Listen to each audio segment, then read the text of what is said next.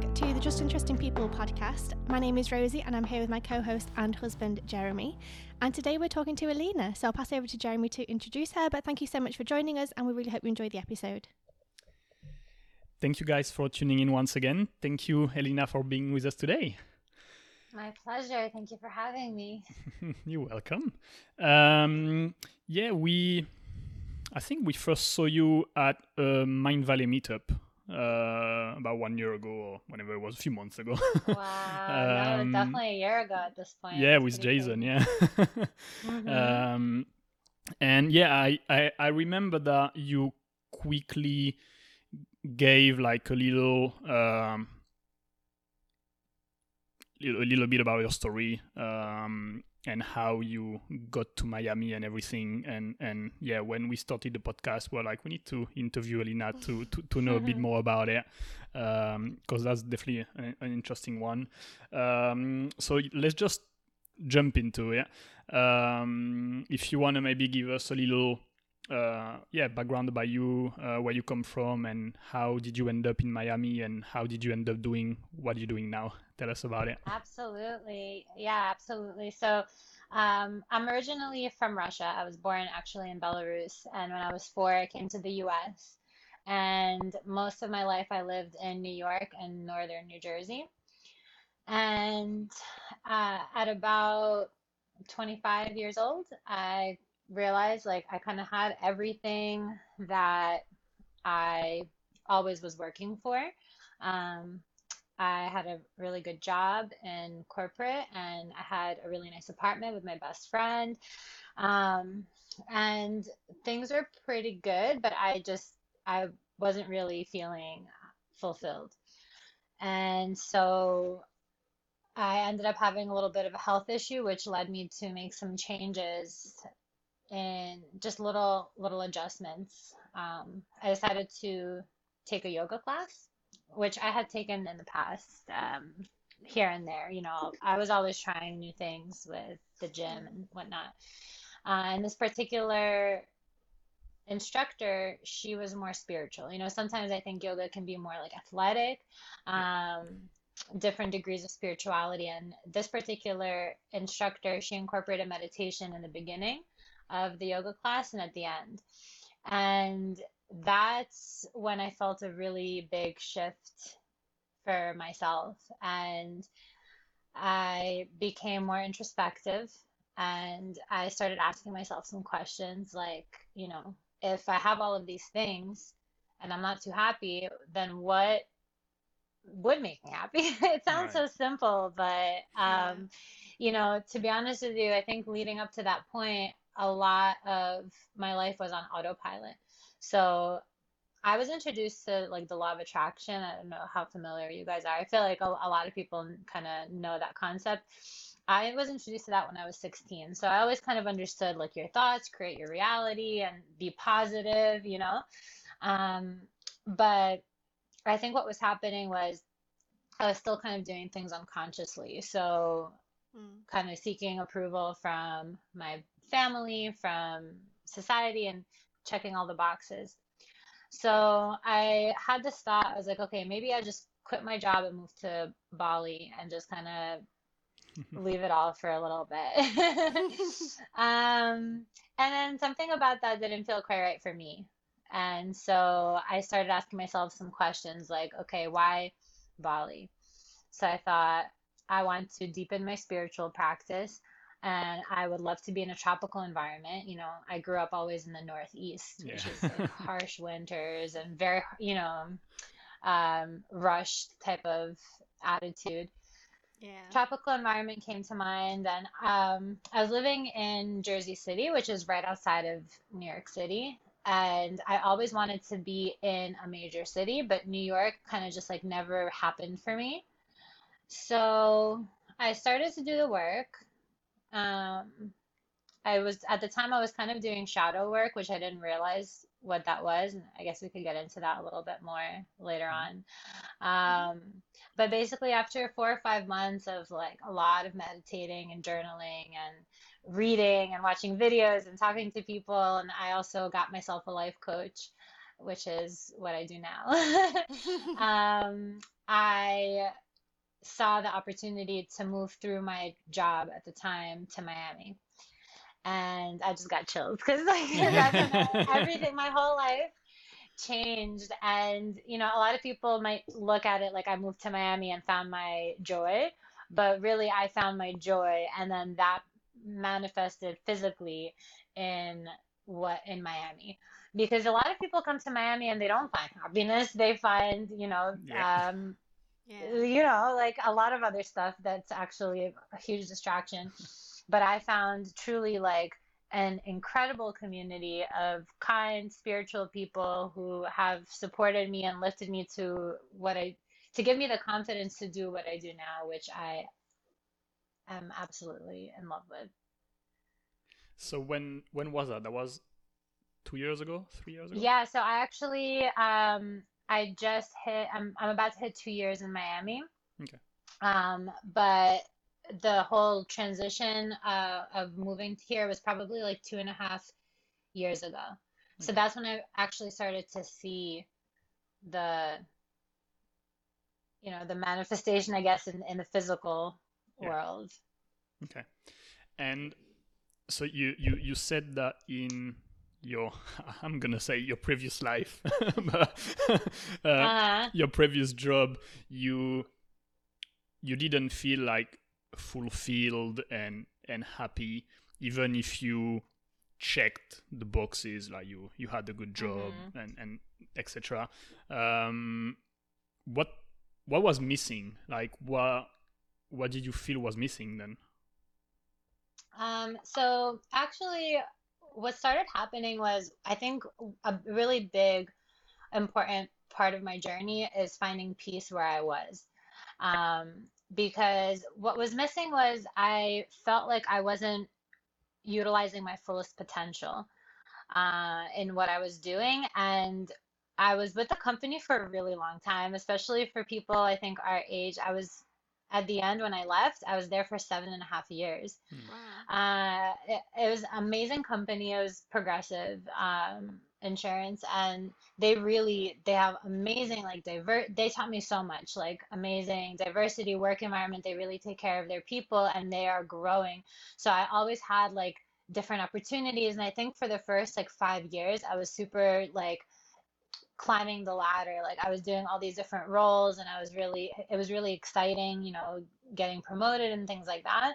And then when I hit like a management level, um, I was coaching people, which I really loved. Obviously I was coaching them to do the job. And when you, when you coach people to do the job, you coach like a lot deeper than now, or at least I did. um, actually a lot of people who I used to work with are involved now, like in my community that I created, um, for, with my business, which is really beautiful. Um, but yeah, I think what was missing was that it just, it felt, it felt really like, sh- like kind of shallow and high level for me. I felt like I could do more than what I was doing, um, with what was, what the universe has given me as an individual. And so what actually happened was when I started getting really into meditation, I asked my, my managers if I can bring meditation into the workplace. Um, in Jersey. And I started doing that there every week. We would do a fifteen minute meditation that I would lead. And then when I came to Florida, I brought that to Florida. And then it, uh, South Florida is like the biggest area of the business. And um, I actually brought it to a few different offices mm-hmm. and it took on life of its own. They're still doing it. Um, I haven't been there for like six months now, yeah. um, but I hear they're still doing it, which is awesome because it is such a beautiful practice. Um, but uh, that was the start of everything that's happening now, is just like not waiting until something happens to do what you want to do, just finding a way to integrate it now and start generating those feelings now. Yeah. So talk to us about what you actually do now, because we're kind of skirted around it a little bit. Tell us what you do and mm-hmm. yeah, what impact it has on your life as well as other people. Absolutely. So when I left uh, my corporate job, this was in De- December twenty-seventh, it was, so it's been like six, seven months. Um, leading up to my resignation, I, I was starting a company, um, and my company is called Office Flow Consulting. And the idea was to do what I did for Progressive and bring it to different offices, like bring the meditation workshops, practices, mindfulness to different offices. It's a great um, idea. I, I think it's a great idea, by the way. Thank you. Really like thank it. you. Yeah, it's it's a really, the timing works out nicely, because even though my own practice started like really like four years ago, um, probably even before that, now I feel like there's a lot of acceptance and conversation about it. So it was good. It was good timing for that. Um, but then when, you know, twenty twenty started, uh, I feel like, I feel like any second I'm going to wake up from this dream and go back to the office. Like, 'cause when, when I left, when I left the office is when like the world just really changed. Like it shifted with all the stuff that is happening right now. And, um, basically I was, I was doing a lot of marketing for my company, and one of the things I was doing was I participated in Miami Retreat, um, which is uh, an event where it's promoting health and wellness, physical and mental. And my role for that particular event that day was to do one-on-one meditations with people, like micro fifteen minute meditations. I would guide them based on something that they are working on personally. And then the event was canceled because quarantine had just started.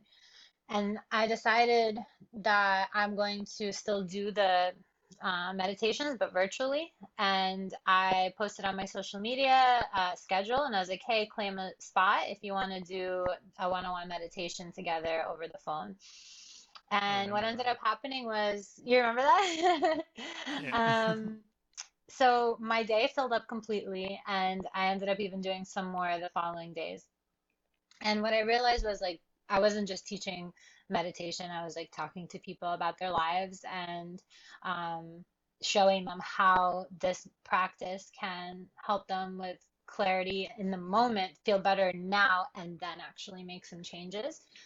And the year prior, I had gotten my coaching certification through I I N, I don't know if you've ever heard of it, uh, Institute of Integrative Nutrition.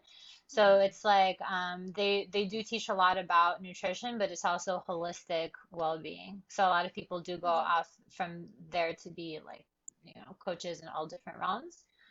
And so I said, you know what, let me, like, I got a lot of good feedback. So I said, let me um, post that I'll take on three clients, and those spots filled. And so I created a framework, and now I am a life coach.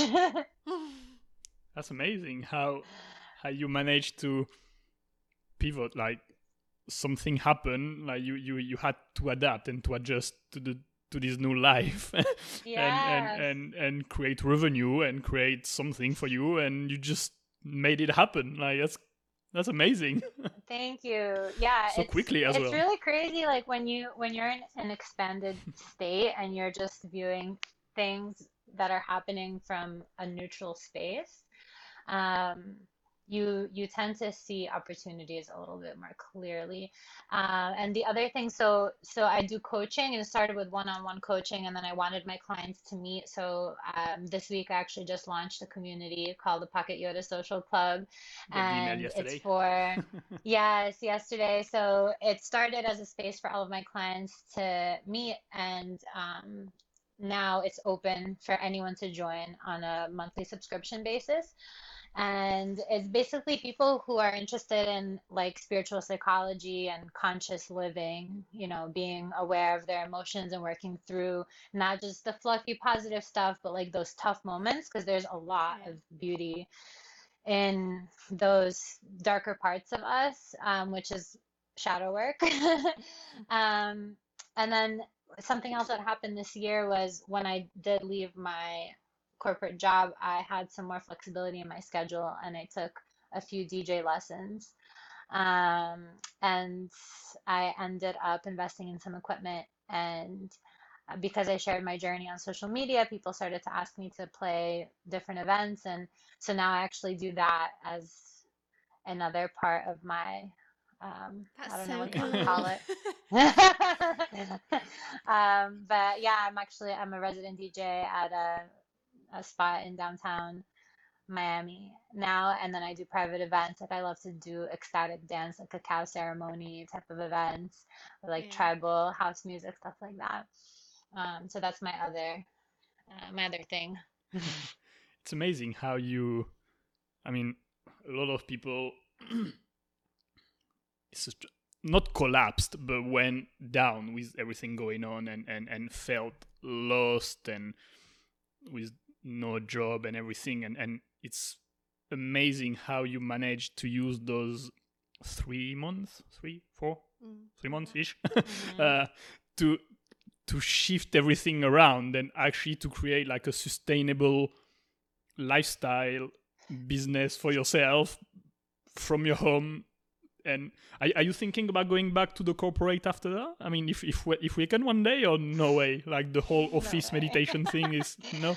Oh, that yeah, that's yeah. A, that's definitely. I thought you meant like back into insurance. Oh no, um, no, no. I mean the, the yeah, going back to the office and oh, teach meditation. Absolutely, and, yeah? yeah, absolutely. It's all it's all aligned for me, and that's been a big part of my journey and a big part of what I coach. It's everything that I coach is just finding alignment in everything that you do. And that I see like Office Flow was like my window of like, because it's really scary to make that jump. I don't know if you guys like have been in a corporate environment in the past. Well, yeah, um, but been, when you yeah, have that like, yeah. So, I mean, in my experience, especially being there for seven years and having that programming that like, this is security and this is uh, success, you know, having to redefine all of that and then go out and recreate it is really scary. um, but, but once you, like, once you take those actions, it starts to make a lot more sense and you realize that you're really supported if you're doing things with, you know, intention and awareness. Um, so for me, Office Flow was kind of like, I felt comfortable, like leaving to say I'm doing this. Uh, and then that just opened up, uh, the, just the flood floodgates open yeah. from there. Um, but that's definitely still something I'm passionate about. And now, well, things were starting to open up a little bit. I, I was getting a few, uh, inquiries about it. Um, you know, working with companies and groups. And I definitely, um, I'm going to keep doing that as well. Yeah. And I guess it could be also interesting because that's a good way for you to get clients for your life coaching in one-on-one. It's, it's, yeah, you, you'll give them absolutely. like a sneak peek and, and, and they can work on. With yeah, you, so. Absolutely. And that's actually, um, that already happened because in January I, um, was working with the WeWork in South Beach. Um, and actually one of the members who was attending my meditations at that time ended up being one of my one-on-one clients. All right. So yeah. You're absolutely right. It's, it's exposure for sure. Yeah. And so when you, what's, how can I turn this question? Uh, I've got it in my head, but I can't get it out. um, no, what's the message you want to bring when you go to those companies? Um, so b- because you're you're trying to help the the staff, the employees to feel better in their work environment, or you're more trying to speak to like the the direction, the management people to set up a different environment for the employee? What's what's your, which way you're going? Yeah, so it really depends on like what the client is looking for. Um, but at the end of the day, like ultimately the bottom line is I'm, my goal is to bring an experience to as many individuals as possible for them to feel at peace and connected with themselves. However that looks like, whether they want to do that as a standalone workshop or an ongoing basis, the original concept of Office Flow is that it would be an ongoing, like weekly hmm. practice, whether it's me coming in or an associate of mine coming in or me training somebody in their office to actually mm. facilitate that without me. Um, the idea was to bring it as a regular practice, which is what I did when I was working in corporate. I did that as a regular practice. People were really like, learn to look forward to it and take it home with them and practice more at home. So that's really the idea, is to introduce people in an experiential way. So not coming in like with a PowerPoint and explaining the benefits, but saying like, hey, try this, and then I'll tell you what you just felt. Okay. All right. I see. So yeah, it's in a way with your with your experience, you, I guess the goal is to raise an a level of awareness that eventually yeah. is going to have an impact at multiple level in a company, for, but it's going to come from the individual that may be opening up to a bunch of things, whatever it is. Yeah, absolutely. It's it's connecting okay. people to their authenticity, and when people are able to be authentic, they just they. perform so much better um, when they feel that connection, no matter what they do, no matter what the industry is. Yeah. Okay. I see. All right. Because then what, what was happening too is, so I actually did my uh, my thesis for my master's on my own program for meditation in the workplace. And I did like in-depth interviews with my regular participants, and mm. some really interesting stuff came through. And one of the more interesting things that, that just made me think of is that people said they were actually better able to connect with their customers because they were better connected with themselves. Mm. So, you know, I was working in auto claims, so it's a really stressful landscape. You know, people are missing their cars, people are hurt, you know, they feel wronged. And so as the adjuster, a lot of times you are playing a like the role of a therapist as well for these people, and you're explaining sometimes difficult messages to them, like that they're at fault when they don't feel like they're at fault. So when people have that connection with themselves and they're, you know, here, like they're calm, that message comes across much differently than if they're scared, you know, or they're not resonating with the customer. So it, it actually has like a lot more benefits than meet the eye. That's so interesting. Yeah, I have a question. So what is shadow work? Um, so shadow work is um, facing that stuff that's not really um, super fun, uh, to, to put it lightly. So for example, uh, I'll give you an example with my own with my own journey, is that so long as I can remember, I've been regarded as like a positive person. Um, but for many years, I was what what is called like spiritually bypassing. So I was just like focusing on the positives, but I wasn't actually facing the parts of me that were creating my limiting beliefs. So thinking about like, you know, my relationship with my parents or my past experiences that have created certain uh, models of the world for me. So it's kind of looking back at, at the things that are not really that pleasant and facing that stuff. Um, and doing so, like feeling the, the negative emotions. I use negative loosely, like the, the lower vibrational emotions, like sitting in them and not trying to distract yourself with. And that's something that I was doing as well, you know, going out, drinking, and um, like, just distracting myself from the things that I needed to face in order to mm-hmm. move through it. Okay. Yeah, because yeah, so I, I guess everyone, we, we, we tend to either like numb our some stuff yes. or mm-hmm. or like you said, like look for distraction. Uh, it can be going out, it can be doing sports, it can be watching T V, it can be anything. Yes. But yeah, we, yes. we, we, we tend to keep our brain busy so we don't look at mm-hmm. all the shit we don't want to see. It's like, oh, yes, I'll deal with it later. Exactly. uh-huh. Exactly. And those are the exact things that are keeping us from achieving our dreams or even knowing what they are. And that was a big, for me, from in my experience, that was a huge realization when, like I told you guys in the very beginning, that I was like, okay, if this isn't making me happy, what would make me happy? I like basically released so much of my control to expectations of myself that I didn't even stop to think about what I might like or what I might be good at or what, my, what I might like to do.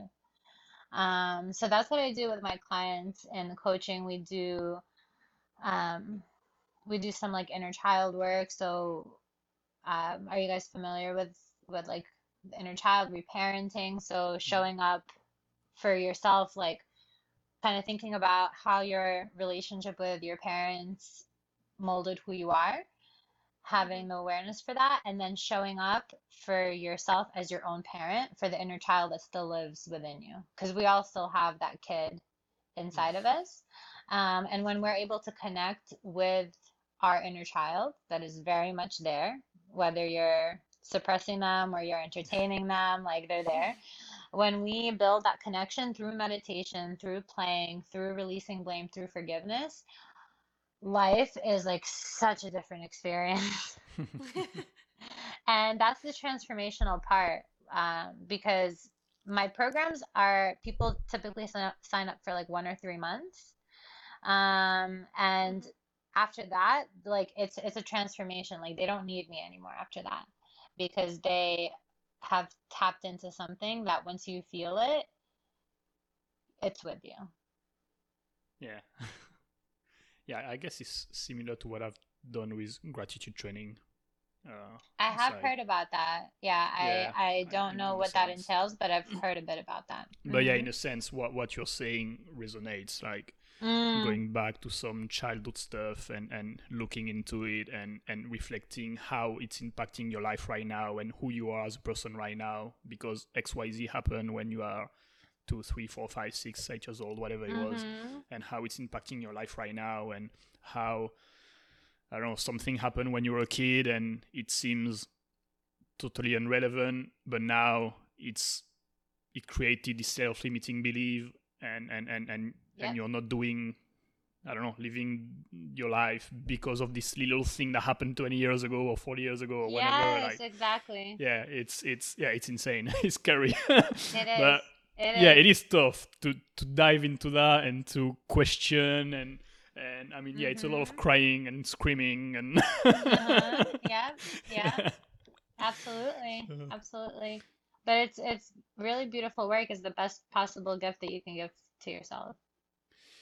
I I feel what's like what what I what I'm taking from it was also just the awareness more than the actual uh, change he created. It's more like now I can see where things are coming from, and and I'm not just ignoring it or numbing it or whatever. I mm-hmm. I, I feel like I'm a bit more present and I can see what's there, and then I I can decide to take action or not, whatever it is. But just to see it, because sometimes we, yes. we take things for granted and we just think it's life. It's, it is what it is, you know. I've, There's nothing I can do about it.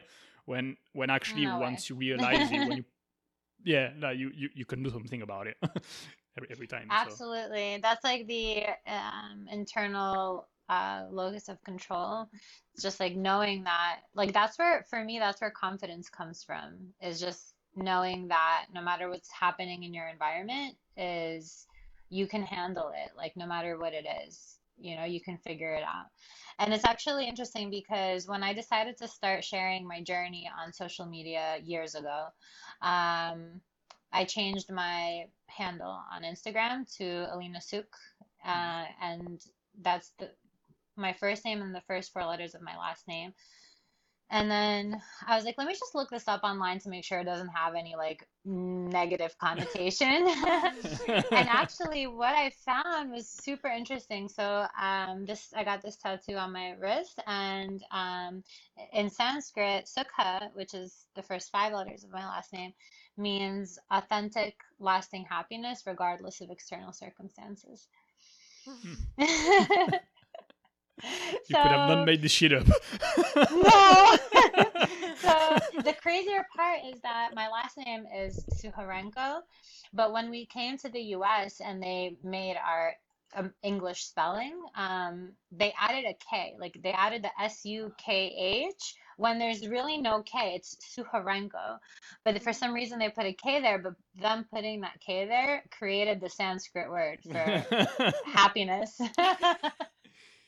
Yeah, that. Yeah, you can't make this up. I know, it makes me feel like I'm in the. It's it's like a true like weird moment where I'm like, you know, I anyone who knows me well, like I talk about The Truman Show a lot. I don't know if you guys have seen that movie with Jim yeah. Carrey. Yeah, yeah. When that when that happened, I was like looking around. And I was like, all right, who's responsible for this? Yeah. This can't be. This can't be. But you know, it is. Mm-hmm. You really can't make it up. it's it's interesting what you've been talking about because, um, yeah, like before the job I've got right now. Uh, mm-hmm. So right now I work for like a small startup, a French company, and I've been there for six years now. Yeah, it's gonna uh-huh. be six years in December. Congrats. Before that, uh, I I worked in like. old-fashioned company, multiple ones, but like mm-hmm. bigger companies, and and also it's coming from my education. It's like I've been told, like, you know, if you good, if you do good at school, you'd get a good office job, and you're gonna get a uh-huh. good salary, and you're gonna be working a good nine to five, and you know, like you won't have to worry about it too much, but it's gonna bring you money, and and you can buy a house, and blah blah blah, and and tick all the boxes like you said, and and stuff like that, yes. and and. And I've been raised in a way that your job doesn't have to make you happy. You just have to pay the bills and, and, and pay for life, you know? Uh, yeah. And it's, it's it's not about happiness and all this shit. That's just, mm-hmm. I don't know, hoo-hoo stuff you don't mind about. yeah. when, and, and, and that's what I've been doing for, yeah, five years. Like, before working for the company I'm at right now, like my job was my job. It was mm-hmm. something bringing money every month and paying the rent and, and the food and the holidays, but that was it. There was no much enjoyment and anything like that. Uh, when mm-hmm. I've been lucky to f- find this job by a miracle, and and mm-hmm. and the managers like really showed me that actually you can have fun every day at your job, and you can be paid to do something that you love doing, and yes, and you can learn one hundred percent and grow, and and and yeah, I mean, I didn't expect to come to Miami with it, but here we are, six years later. We like we're in Miami there thanks to it. Like what? um, yes. But yeah, and and that's something actually that I would love later in the future, and it's been in my mind for a while, but I don't know how. I don't know what form it's gonna take, but I've seen what it is to be like. Not super happy at your job, and and and mm-hmm. seeing people saying that yeah, it's just a job and it doesn't matter if I'm happy or not, when actually it does matter, because you're yeah. gonna be spending forty years pretty much working like yeah. in your life. I mean, that's like half ish forty percent of your life. uh mm-hmm. It's a bit stupid to waste it and not to enjoy it. I mean, it's a big part of your life. Like, you should enjoy it at least yeah. a little bit. At least a little bit. Uh, yeah, absolutely. So I'm I'm a huge, uh, I think you guys know, a huge Alan Watts fan. I was going to ask you about Alan Watts. Yeah, I was going to say it was only a matter of time that that came through. But one of my favorite concepts that he shares is that, you know, the the secret to life is being present in the work that you're doing, and instead of looking at it as work, looking at it as play. Um, you know, so like when you're just able to be present in whatever you're doing, and like that's that's how I created my shift is, you know, I I had like a really specific moment where I was sitting in uh in an audit, like in a conference room, and these two managers were like arguing over a a file score. It was like a very minuscule, like zero point five, like discussion. And I remember just sitting there thinking, like, who cares? Like, why are they so passionate about this? This is crazy. But then I realized that, like, you know, our world needs all different types of people. And like, I was working in insurance, and insurance is really important because for our, how our society functions, because people get into accidents and then they need to be made whole and whatever. It's, it's a system.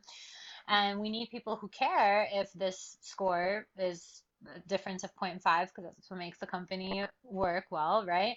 And then that's when I realized, like, that's just not what I care that much about. But it's amazing that these people like are able to find, you know, enjoyment in whatever this conversation. Yeah, they're really passionate about it. Yeah. it.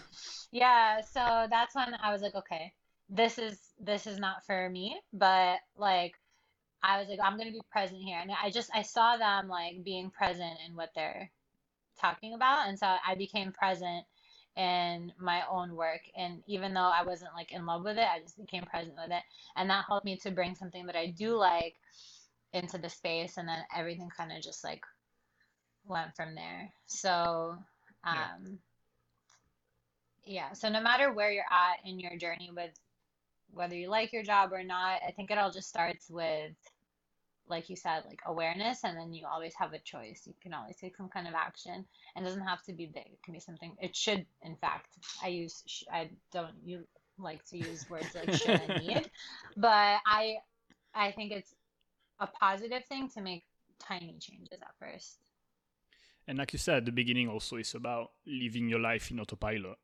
Uh, mm-hmm. Like so, so many people like get out of college, get a job, and, and then, you know, they just wait, oh, I'm supposed to get married now. Uh, now I'm supposed to buy an apartment, yeah. you know, oh, oh, I'm I'm turning thirty soon, so I need to have and a kid. And then midlife like, crisis. Yeah, and then at forty you realize you hate everything, and like, it's, it's, it's like a fucking book. It's like, but so many people are trapped into this narrative. Yeah. It's insane. Yeah. It's absolutely insane. And, exactly. And then people don't stop to think about who they are, and that's such a shame, because we all were brought into this world with just with gifts to share. And so that's why when I start with my clients, the first thing that we do on the first call is we talk about values. We talk about like what's important to you, not what is what your parents said is important, or what what you've been reading about is important. Like, what is important to you? What do you love? Like, you know, and then that turns into like your compass when you're making decisions, but it also kind of becomes like a menu in a way, because you're like, okay, these are the things I like. And then you put energy into that, and then it grows. Um, but it's just like such a simple thing. Cause I always, I say like most people have an answer ready. If you ask them, what's your favorite movie, or what's your favorite color? Like a lot of people, like they know because th- those are questions that are asked a lot, you know? But um, if you ask somebody what their values are, yeah. I was going to say, it's not something that you ever ask even yourself, let alone ask somebody else. Like, okay, what's yes. actually really important to me? Like yeah. personally, it's not something I ever really ask myself, but yeah, it's amazing it's... that you bring that to the table and like bring awareness to it and get people to actually think about yeah, it. Yeah, it's just changing the narrative. Exactly. And like everyone that I've, not everyone, but like a lot of people I've had this conversation that I've worked with, they're like, I've started asking people that question, and it's not about like, oh, you don't know, you suck, like yeah. It's like, no, let's talk about it, like let's talk, you don't know, all right, let's talk about it, like, you know, what what brings you joy, what do you um you know, what do you like to see more of in your life when you're doing this, how do you feel? Do, do you know what it made me think is that uh I think Uh, I've seen that the first time in a book, I think, from the, the Minimalists. Um, mm-hmm. It's when, I mean, ninety-nine percent of the time, if you ask someone what you do in life, mm-hmm. the answer is like, my job is that. Like, mm-hmm. I'm asking someone like, what you do, what do you do in your life? I mean, life is really broad. It, the answer to this question, if you think about it, can be a lot of different things. But we define ourselves with our job. Like, mm-hmm. that's what I do. Like, that's my life.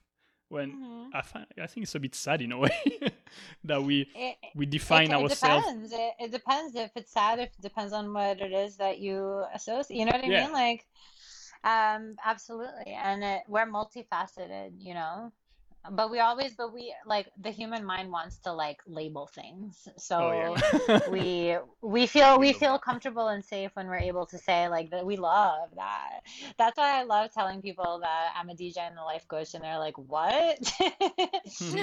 I'm like, yeah, like, I love to, I love to interrupt people's narratives. Like when I was in the office and uh, people would do like the small talk after the weekend, and you know, what do people say? Hey, how was your weekend? Oh, it was too short. How's yours? Like that yeah. conversation. Yeah. Oh, and it's Monday, blah, blah, blah. Oh yeah, yeah, yeah. Or like, oh, like another day, you know, I'm here, I'm live. So what I started saying was I would just like throw people off. Like people would be like, how was your weekend? I'd be like, you know, it was really good, but it was like kind of crazy, so I'm really happy to be back here. It's like really grounding to be like here, to get sit down, get some work done, see you guys. And they'd be like, weirdo. yeah yeah but that, like, you know, for me, the, a, a part of that was because I used to like cringe at small talk, but then I realized that small talk holds an important purpose in that it helps people to connect and to see each other and interact. So if we can actually bring a little bit of life into the small talk and just like shake things up a little bit, and like maybe just be, even just like I said, being present and listening to someone, or someone says, oh, it's too short. Oh, what, what did you do? Like what, you know, um, it starts to break people out of their um, autopilot yeah. as well. So now that you've been working with multiple clients for the last few months, et cetera, what um, what would you say is the main thing holding people back? Like, do you see a, a pattern? Like, do you see there is like one thing that you could point out, and that's most of the time people are or or or being held back or not believing in themselves because of a specific thing? Um. So the first thing that came to mind when you said that is like, some people, I feel like they're just waiting for permission. Like the people who the people who come to me um, and they are drawn to me because of the things I share on social media, like they're ready for it. They want to meditate. They want to journal. They want to manifest. But they're just like, they, they want like, it's almost like they're waiting for permission. Like I've had clients like in after the first call, they just have crazy shifts. And they know like intuitively what to do and how powerful they are. And I just come in to give them permission and like be a mirror for them and say, yeah, you can do this. And you have been doing this in a lot of ways already. Um, so like, let's like fine tune it. So I think that that's the first thing that comes to mind. And the second thing is that like inner child work. So, so kind of what we talked about, like looking back on your experiences, releasing any like um, blame or guilt that you're harboring, like those low vibrational feelings that keep you small. That's, I think, holding a lot of people back as well. Um, do you guys know like the vibrational scale by Doctor David Hawkins? Have you ever seen it? No. Um, So he has a theory that I really like, that every emotion is either fear-based or love-based. Mm. And when you're in like fear, you're kind of in the lower vibrational emotions and you're contracted in that state. So it could even be physically, like if you're stressed and you're sitting over your laptop and your shoulders are hunched over and like your breath does not go through your body. It's something physical like that, or even mental, like you you don't see solutions, you only see exactly what's in front of you, and if it's not the solution, then you don't see anything else. And then when you go higher up the scale, you become expanded. And for example, when I made the move to Miami, it started because a coworker came to me and said, hey, I think I'm gonna apply for a transfer to Fort Lauderdale. And I believe if I was in a contracted state where I was like, I don't want to be here, I'm not living my potential and not doing anything about it, I would have said, okay, good luck. But mm-hmm. instead I was like, ooh, there's an idea. mm-hmm. I I heard that Miami's also hiring. Let's, you know, maybe let's fly there together. Let's, let's interview, let's do it. Um, and that's being like in an expanded state. So when you practice getting your emotions up the scale and kind of being in that state of even just like flow state, which is I think where we met when I was doing a presentation on flow, um, you just, you experience things differently. You see more opportunities. Um, you, you don't really see like problems. You kind of are just figuring things out. Yeah. Mm. yeah, you have an open-minded and you're uh, open mind and you're just, yeah, trying to figure out. Yeah, exactly. That's exactly it. Open mind, expanded. I feel also, uh, uh, like for me, uh, one of the things that I realized during the, the training I did was holding me back mm-hmm. a lot. And you know why it still does, because it's, it's, it's still a work in progress. mm-hmm. uh, it's Always. the, like, yeah, uh, like worrying about how you look or what people think mm. about you, like the opinion of other people. Like that's yes. like, you know, like you want to do something, but are my parents going to approve, or whoever it is, what are they going to think about me if I do X, Y, Z or stuff yeah. like that? That's like, and we like, I mean, I'm not going to say we, but like, I know like I still do it. I, I'm aware of it now. So I catch myself uh-huh. doing it actually, which mm-hmm. is better than That's it was. Great. Uh, Huge, I can yeah. see that I'm doing it because I'm worried that whoever is going to think, but it's, yeah. yeah, I feel that that's something that a lot of people, we all do probably, every single human yeah. being in, in, in a different degree. Uh, yes. But if we could go like past this, this stuff about worrying how much like we're going to get, how much or whatever it is like in yeah, real like in social media or fake like in real or whatever, like uh-huh. that, that, that would open up a lot of potential on, on people. Cause that's, The con- when, when when I think when we say someone is not confident, it's, it's mm-hmm. that. It's like they just don't dare doing whatever they want to do because they're scared of the judgment, of the feedback. And, yeah. and and funny thing is that most of the time when we try, feedback is usually good anyway. But we, yes. we stop ourselves. It's just... yeah, absolutely. Yeah. So there's a, a quote I read that really stuck with me, and it's... um. Confidence is not showing up and thinking everyone will like you. It's showing up and thinking I'll be okay if they don't. Mm. That's the biggest distinction, you know? Being vulnerable. Um, yeah. Being vulnerable. And that's another big part of my coaching. Like the heavy hitters are self-love, which is through reparenting, and authenticity, which is through vulnerability. Um, and the the biggest thing that happens when you understand mindful vulnerability, because this is a lot of the stuff I got on this is from Brené Brown, um, and she's amazing. And she, something I really like is she talks about mindful vulnerability, because you don't want to take it and run with it and just like be just like a, super vulnerable ever all the time. There's a time and a place, you know. There needs to be engagement, there needs to be trust, it needs to be reciprocated. So there's definitely like ways to be vulnerable um, mindfully. Uh, and that's where like healthy ego, in my opinion, comes into place. Um, but when you learn that and you flow with it, then you inspire other people to do it too.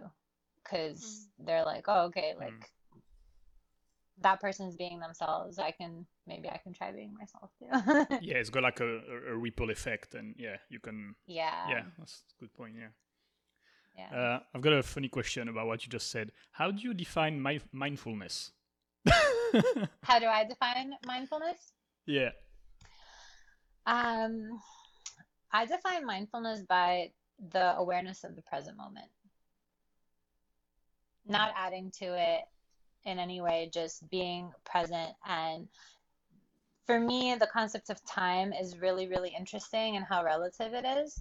And I just see that when I'm mindful and I'm aware, uh, and a lot of the, like one of my favorite ways to drop people into meditation is through a mindfulness exercise, through engaging all of the senses. And when you are just present in the moment and aware and mindful, then you expand time.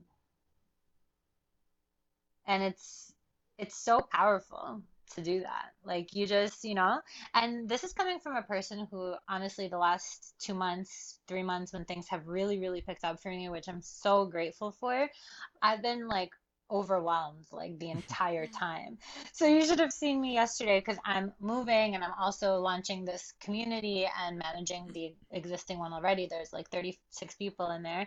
Um, and I have my clients and also DJing, and so every like two hours I would sit down and meditate I'd be like, okay, I'm going to move this. I'm going to make this phone call. I'm going to write this in my planner. And then I'm going to sit for five minutes.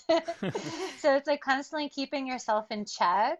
And some days you can do it in the morning and then you are good for the day. And then some days you need to sit down for five minutes every two to three hours and recollect yourself. Um, but the reason I'm so motivated to do that is because I've seen the feedback from my environment when I do it and when I don't do it.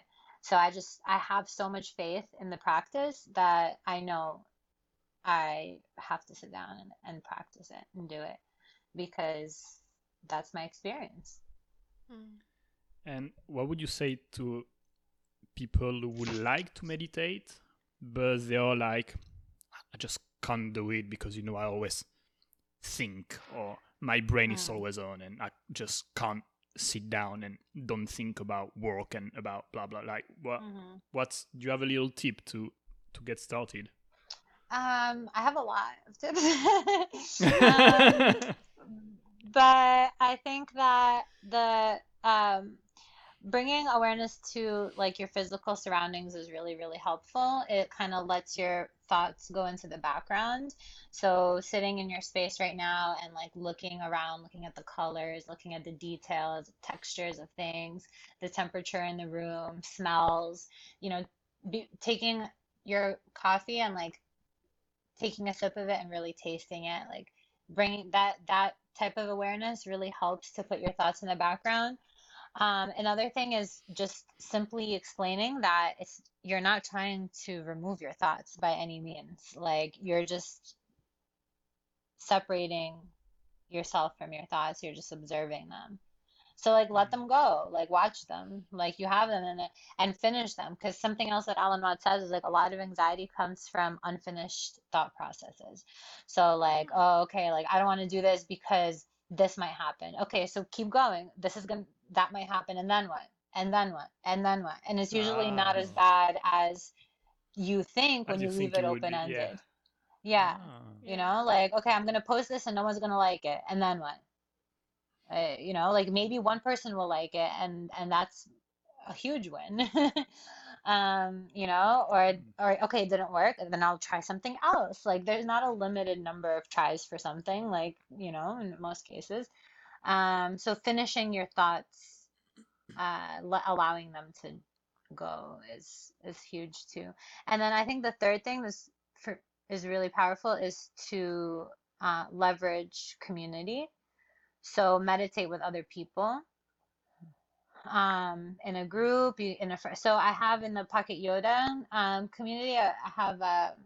one of my good friends, she is, she just finished her yoga teacher training, but she is an incredible meditation instructor.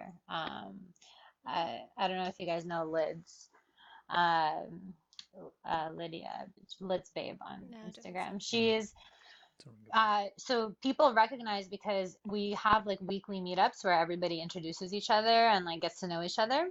And I have her sometimes lead a meditation and people really resonate with her, and I she's already done like four or five, maybe more, private sessions where people are just like, hey, do you mind if you just one-on-one guide me through a quick like ten fifteen minute meditation? And she connects with them and she walks them through what to do, what to think. She has like different strategies and she's a, really good at holding space. Mm. So people feel like they can, you know, feel safe there yeah. with her. Yeah.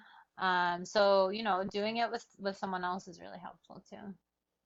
It's interesting. It's interesting you say that because personally I've, I've like, I've, I got into the habit of meditating every day when we moved to Miami. So like two and a half years ago mm. and, and we've done mm-hmm. a few group meditation and I actually don't really like the group one. I uh-huh. Yeah. I, I, I like to be like on my own, like me my too. Spot is on the beach, listening to the waves that just me get too. me. I'm out. That's it. Me too. Uh. Me too. I'm the same way. I don't really love guided meditations. Um, but that's another big thing. And this is part of my, my coaching as well, is that um, you need to find a style that resonates with you. Mm, yeah. Um, there's different types of meditation. There's like Zen meditation where you sit with your legs crossed, or maybe not even, but you just find stillness. And then there's like walking meditation, there's a mantra meditation, like something different works for everybody. So not to get discouraged if you try something and you don't like it, just try yeah. something different that works for you. It's similar with yoga teachers as well, like different yoga teachers teach entirely different classes. So I guess it's the same with meditation. Absolutely. Like find someone who works for what you want yeah. and then go from there. Exactly. Yeah. Exactly. Absolutely. And I was telling to Rosie that recently we two weeks ago I think we locked ourselves out of the apartment. Ah, nice. So we were stuck outside for like two hours I think, waiting for a guy uh-huh. to come open the door uh-huh. for us. So uh-huh. we, we, we sat outside on the street for yeah I don't know how long, and and I was like, God, meditation works. Two like three years ago I would be so upset, hungry, shouting at you, like insulting ev- the entire world, blaming Rosie, blaming my everyone. Like I would literally be like mad. And I was like, and and I could see myself sitting in the street, just saying like, yeah, sorry, I just wait. Like, and I was like, shit, so who the fuck is this guy? Like, who the hell am I? Ah, it was so strange to see that's it. So beautiful. Well, yeah, absolutely, because so- something else I talk about is neuroplasticity and how meditation creates new neural pathways. You are reprogramming yourself. Like psychologists used to say, you can't teach an old dog new tricks. Your programming is determined between ages of like seven to fourteen, but you reprogram your mind.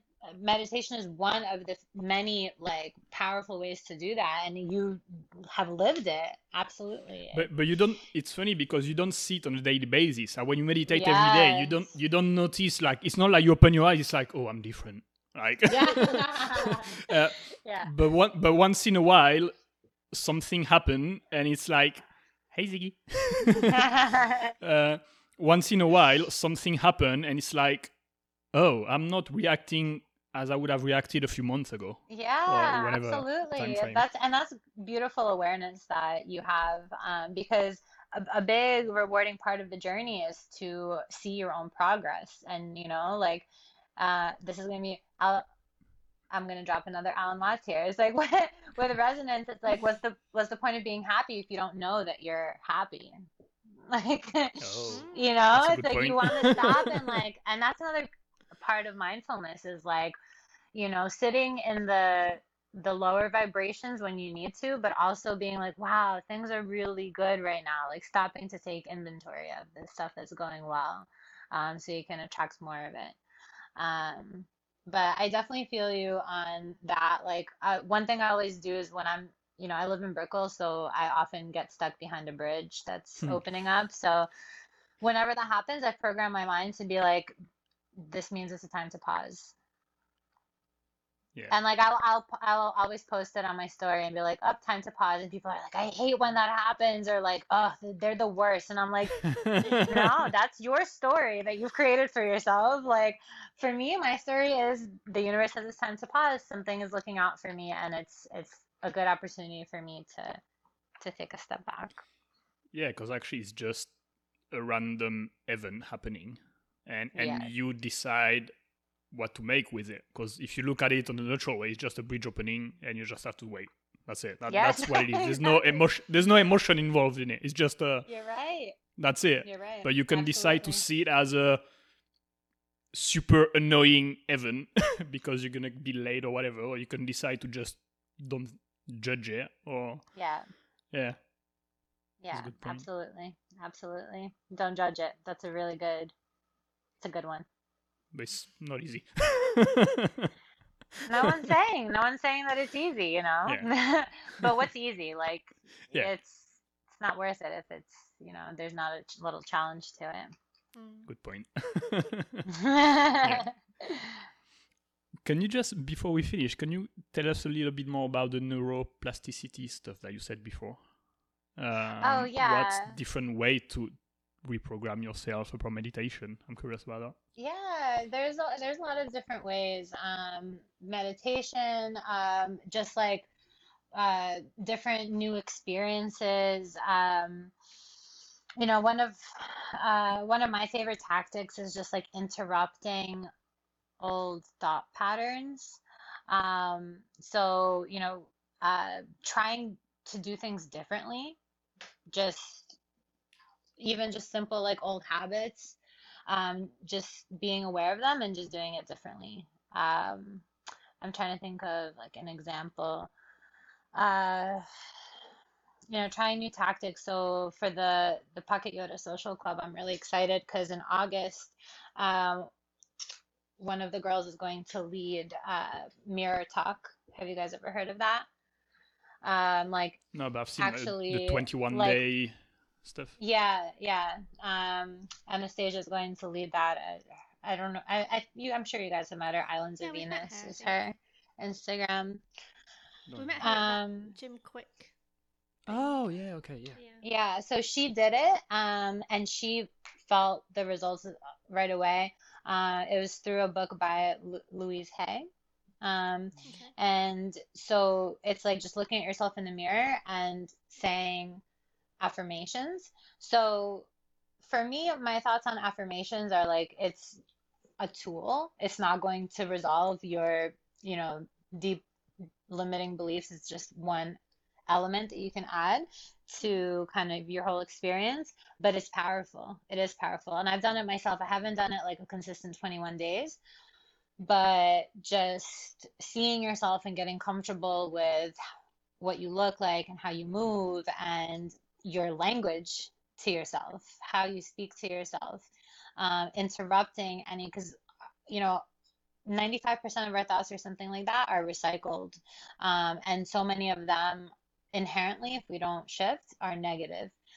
So interrupting those thought patterns is neuroplasticity. You're creating a new way of thinking, and that shifts your environment because you get on a different vibrational level and different frequency. And so the the things, the people, the events that are around you are going to match your vibration. That's just quantum physics. Um, so yeah, you're like, oh, just yeah, that's simple. Just raise it. So just doing like doing things differently and interrupting um, old pathways that I have, and you know, and the more the more like uh, like stiff they are, sometimes it takes longer, but it doesn't have to. Um, it doesn't have to take a long time. It's it's about like your intention as well. Hmm. And is it, I don't know, when, when this one thing I, I don't have the answer, but like when we say neuroplasticity, is it literally been scientifically proven that it's actually changing physically something in the brain, or is it something we say because we just build new habit and it's like a saying, or it's actually like a no, no, it's it's material... happening. Yeah. That's crazy. That's insane. Okay. Yeah. I mean, I'm not an I'm not an expert on that, but from the research that I've done, like from what I use, that yeah, it's it's definitely happening. Hmm. Brain is a mysterious, powerful thing. It is, and that's why, like, um, one of the you know one other tactic, um, of a mindset change is shifting from judgment to curiosity. Um, so instead of being hard on yourself or being a certain way, you start to ask questions like, why am I this way? Like, why, even in this case, why does my brain work this way? Um, how can, what can I do to make it work a little differently?